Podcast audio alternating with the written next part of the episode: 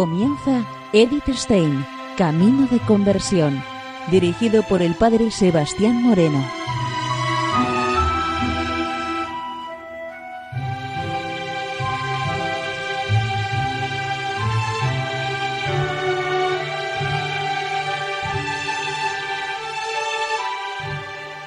Muy buenos días, no de Dios. Seguimos conociendo a Edith Stein, Camino de Conversión. En esta emisión de hoy continuamos con las cartas que ella nos deja. En estos últimos programas pues también vamos terminando las cartas según los años.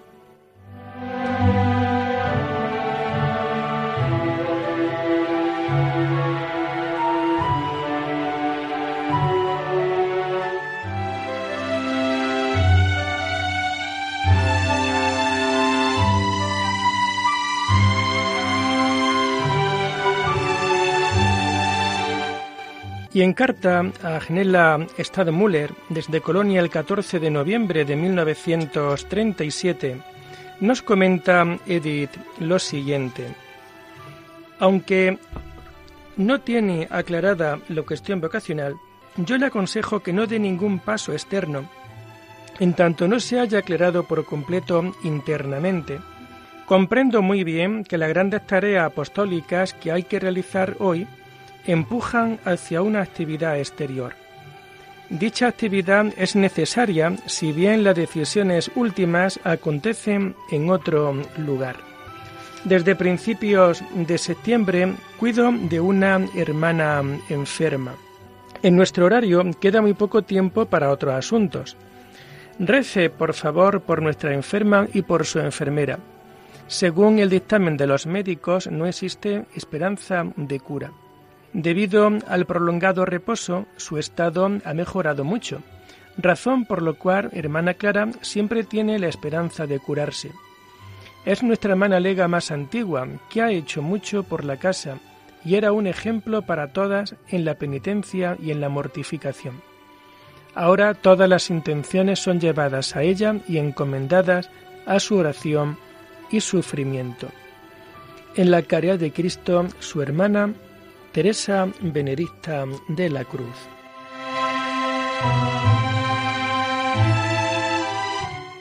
Y en carta a Uta von Bodman desde Colonia, el 16 de noviembre del 1937, nos comenta Edith lo siguiente. Pronto se cumplirá un año de la fractura de mi brazo y de mi pierna. Ya no necesito tomar ninguna precaución pero hará tres meses que estoy otra vez de enfermera. Y entre nosotras, este trabajo consiste fundamentalmente en ir y venir muchas veces a la enfermería, a la cocina y al sótano, y también a través del jardín, pues desde hace algunas semanas nuestra enferma donde mejor está es fuera, envuelta entre muchas mantas calientes. Mi hermana Rosa vive totalmente de la fe, Todas las mañanas a las cinco va a la catedral a la primera misa y de allí saca fuerzas para el día. En la familia todo transcurre en paz, pero interiormente ella se siente muy sola. Todavía no sé cómo pasará la Navidad. Naturalmente que lo mejor sería que viniera aquí, pero no puede ser, ya que quiere venir para mi fiesta de imposición del velo después de Pascua. Muy difícilmente se puede prescindir de ella en casa. Ya nadie piensa en trasladarme al Carmelo de Silesia. Si sus hermanas quisieran volver a verme, tendrían que visitarme en Colonia. Atentamente, Edith Stein.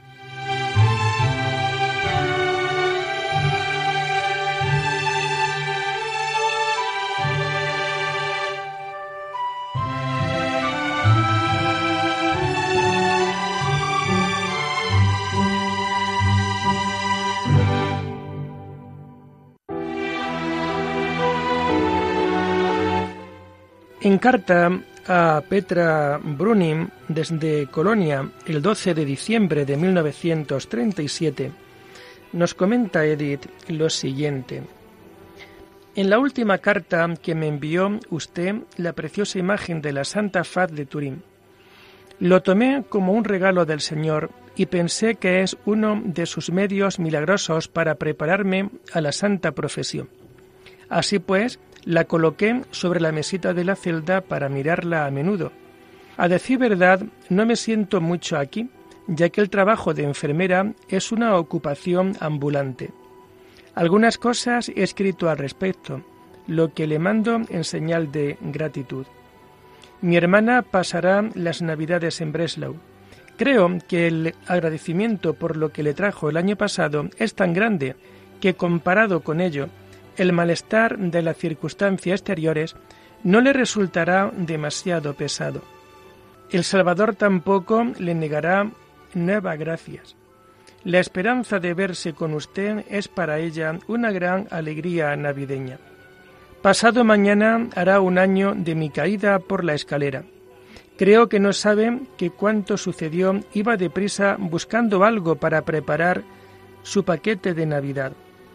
Quizás también este año regrese a casa para celebrar la Nochebuena, alguna de las que están en Hollywood. Le escribí yo que nuestra Madre Superiora está allí desde hace dos semanas. La hermana Clara, mi paciente, en estos momentos está de ejercicios. Es un viejo roble que de forma increíble se mantiene enérgico. Cualquier sacrificio de la observancia regular que la enfermedad le exige dejar le cuesta una gran lucha. De vuelta de América, hoy está con nosotras nuestro padre provincial. Ayer tarde, en la recreación, nos ha contado muchas cosas. Ha estado allí desde septiembre y se le echó aquí mucho de menos, ya que había que tratar muchas cosas con él. El Carmelo es una gran familia y la provincia una familia más estrecha. De esto usted no tiene la menor idea. Un padre al que se está obligado a obedecer y que comparte todas las preocupaciones y toda la responsabilidad. El manuscrito de mi primer volumen lo he reclamado y recibido en paz y amistad de Puster. En todo caso, es una buena escuela de humildad tener que hacer continuamente cosas que sólo con gran esfuerzo una consigue llevar a cabo imperfectamente. Una vez más, reciba mis cordiales deseos y fiel recuerdo. La quiere agradecida hermana Teresa Benedicta de la Cruz.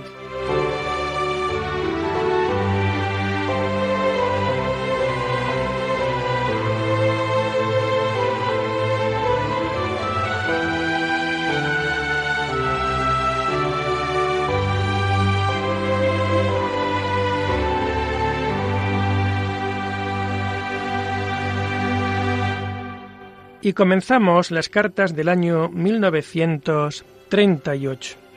En carta escrita a Eli Dursi desde Colonia el 8 de enero de 1938, nos comenta Edith lo siguiente. Los tres reyes nos han traído una nueva hermanita, una joven postulante lega.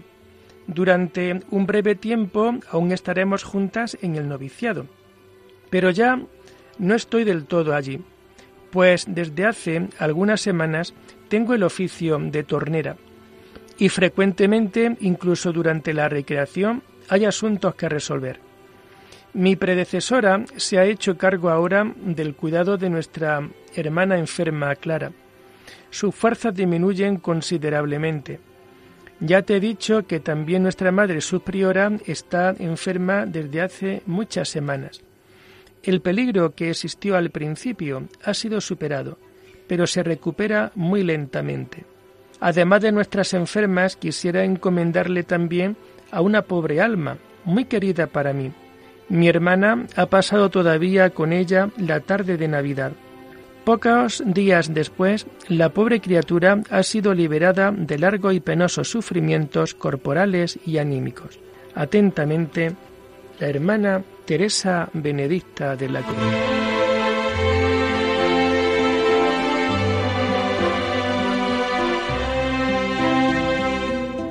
Y en carta a Edwin Conrad Martius desde Colonia el 17 de enero del año 38, nos comenta lo siguiente.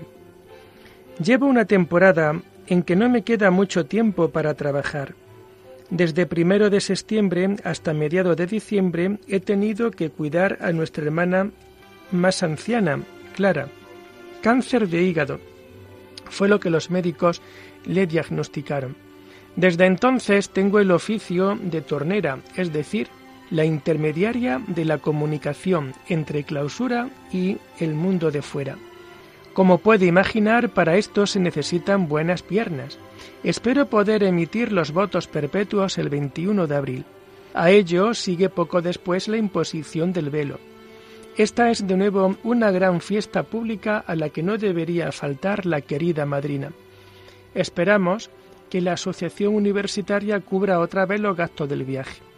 A finales de septiembre y principio de octubre hemos celebrado durante cuatro días el tercer centenario del Carmelo de Colonia. Nuestra querida madre ha escrito con tal motivo un bonito libro de homenaje. Pienso que la próxima vez que nos visite lo recibirá como regalo. ¿Sabe usted que Hursel anda poco bien de salud? En verano tuvo nuevamente una complicada pleuresía, de la que se recuperó con mucho trabajo. Atentamente, en el amor de Cristo, Edith Stein.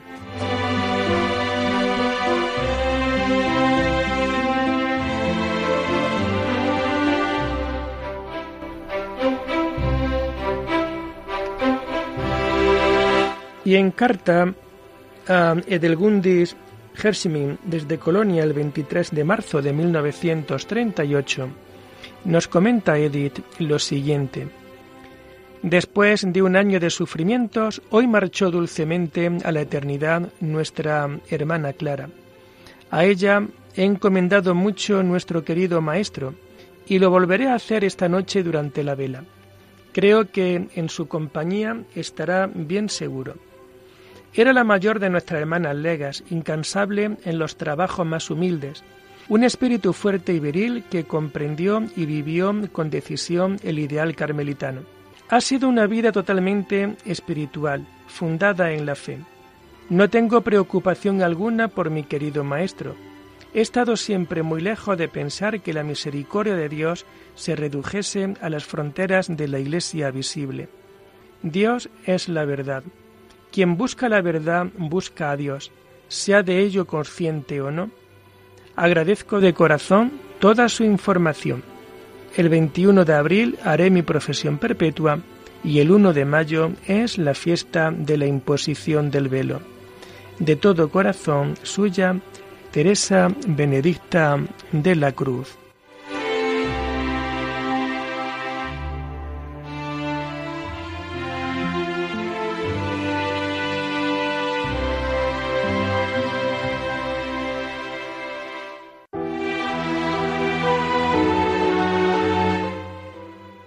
Y en carta a Roman Ingarden, desde Colonia el 6 de mayo de 1938, nos comenta Edith lo siguiente. Hoy he recibido su mala carta. Le contesto inmediatamente porque sé muy bien lo que la muerte de Hursel significa para usted. No sé si a usted le han dado detalles. En las últimas semanas se había desligado por completo de lo terreno también de su trabajo, y únicamente estaba lleno del deseo de la patria eterna. Así que fue una muerte dichosa, que no quiere ningún luto de los de aquí. Así que fue una muerte dichosa que no quiere ningún luto de los que aquí quedan. Pero con ello no queda saldada la debida gratitud con relación a la obra de su vida.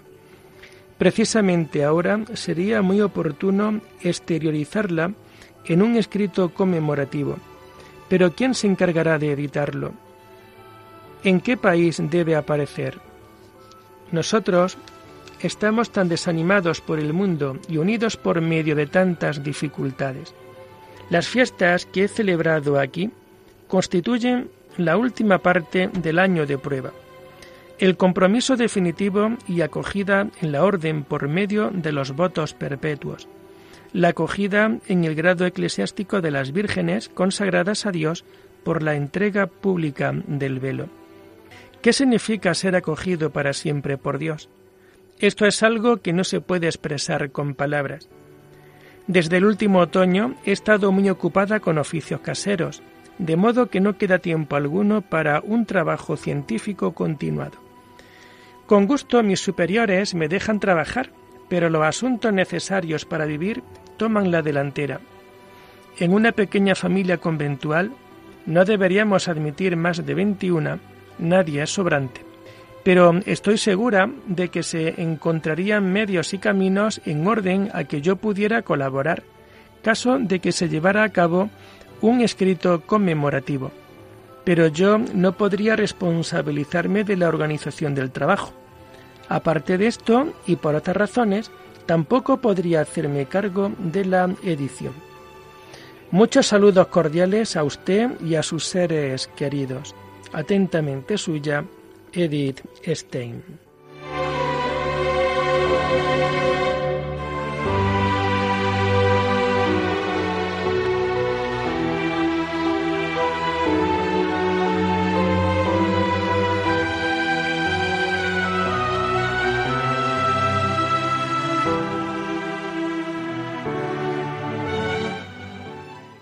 En carta a Walter Barnach desde Colonia, el 6 de junio de 1938, nos comenta Edith lo siguiente.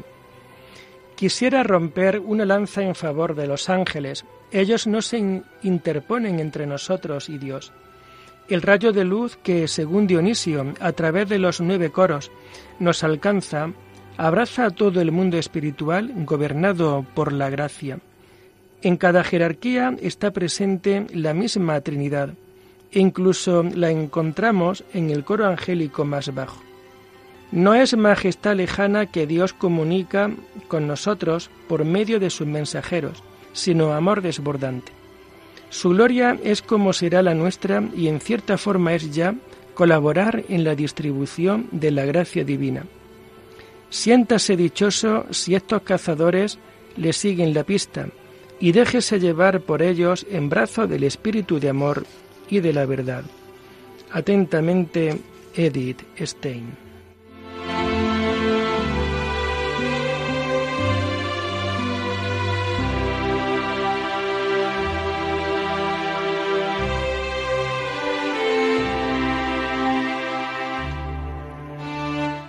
Y en carta a Margarita Gunther desde Colonia, el 1 de agosto de 1938, nos comenta, Una joven madre, ante todo, tiene que estar interiormente tranquila. Si se pone nerviosa, entonces el niño sufre también. Me alegraré si pronto recibo buenas noticias. Por favor, en medio de sus preocupaciones, piense un poco en mis hermanos, quienes próximamente habrán de separarse de sus hijos. ¿Se acuerda acaso de la parejita que en el Marianum coloqué sobre la mesa? Ahora tiene 16 y 17 años. Recuerdos cordiales, hermana Teresa Benedicta de la Cruz.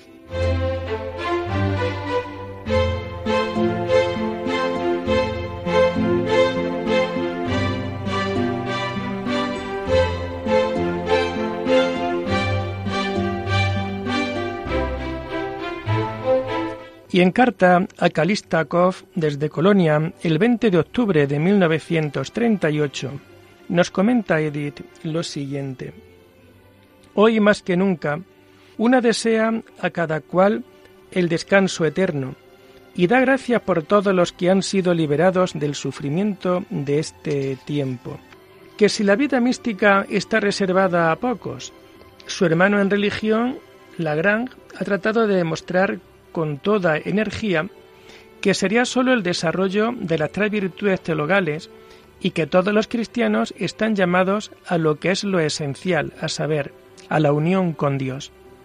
Esto no sería nada extraordinario. Extraordinario sería sólo aquello que se da en algunos casos, sí visiones y cosas por el estilo. Que realmente pocos llegan ahí se explica por los obstáculos de parte del hombre. Los santos padres de nuestra orden no son del todo de este parecer. De todos modos, para consuelo de los no agraciados místicamente, los dos acentúan que lo decisivo sería la unión con Dios por la voluntad, esto es, la conformidad con la voluntad divina. No obstante, nuestra Santa Madre ha considerado la vocación al Carmelo como equivalente a la vocación contemplativa. Esto mismo vale seguramente para todas las órdenes contemplativas. En todo caso, pienso que hacer de nuestra parte todo lo posible a fin de llegar a ser un vaso vacío para la gracia divina es un camino más seguro. Despega tu corazón de todas las cosas. Busca a Dios y lo hallarás. Aviso de nuestra Santa Madre. ¿Cómo discurre nuestra vida? Por la mañana muy pronto, casi tres horas en el coro. Una hora de oración, horas menores, Santa Misa. Luego casi dos horas de trabajo. A las 10.53. En verano a las 9.53, examen de conciencia. A las 11 o a las 10, comida. Después, una hora de recreación. De una a dos, trabajo en silencio, sea posible en la celda. A las dos, vísperas. Después, lectura espiritual hasta las tres. De tres a cinco menos cuarto, trabajo. Después, preparación para la meditación, via crucis o lectura u oración en la celda. De cinco a seis, oración.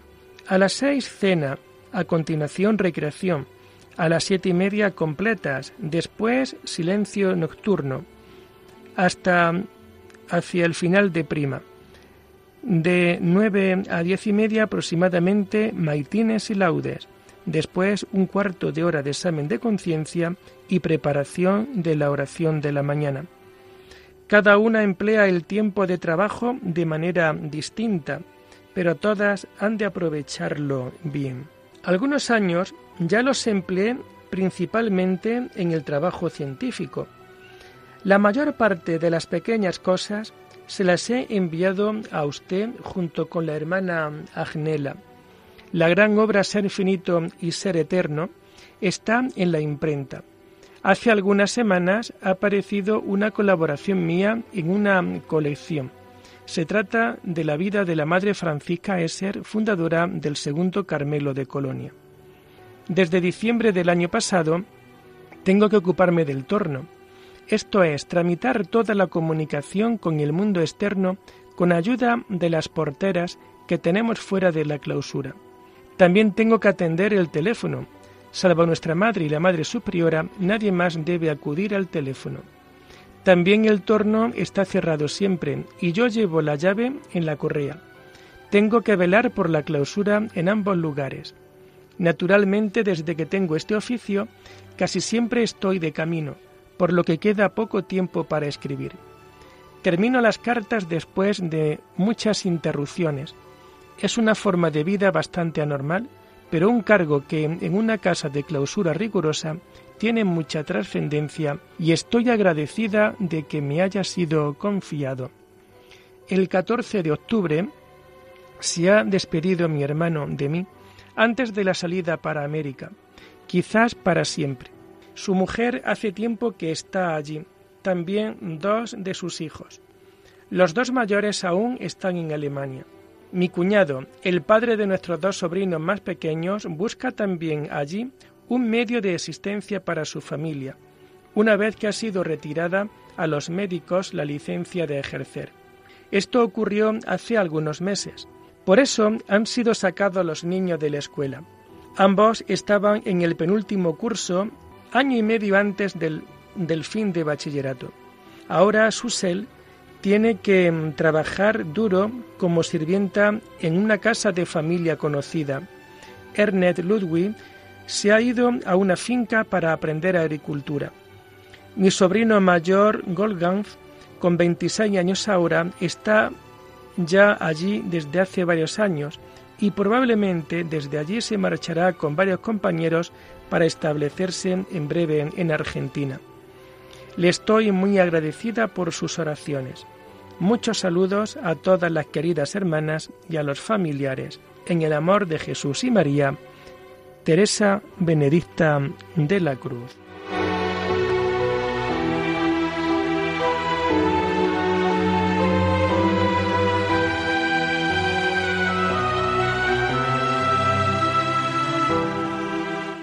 Y lo dejamos aquí por hoy, invitándoles a seguir profundizando en la vida y en el mensaje de Edith Stein. Hasta la próxima semana. Muy buenos días en el Señor.